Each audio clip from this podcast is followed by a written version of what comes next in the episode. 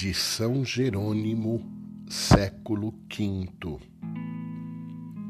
Cristo é o poder de Deus e a sabedoria de Deus.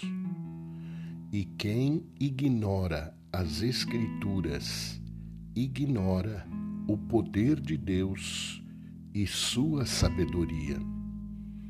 Ignorar as Escrituras é ignorar Cristo, pois as Escrituras contêm todos os mistérios do Senhor, o Emanuel, o nascido da Virgem, o realizador das obras e sinais estupendos, o morto e sepultado, o ressurgido dos infernos e o Salvador de todos os povos.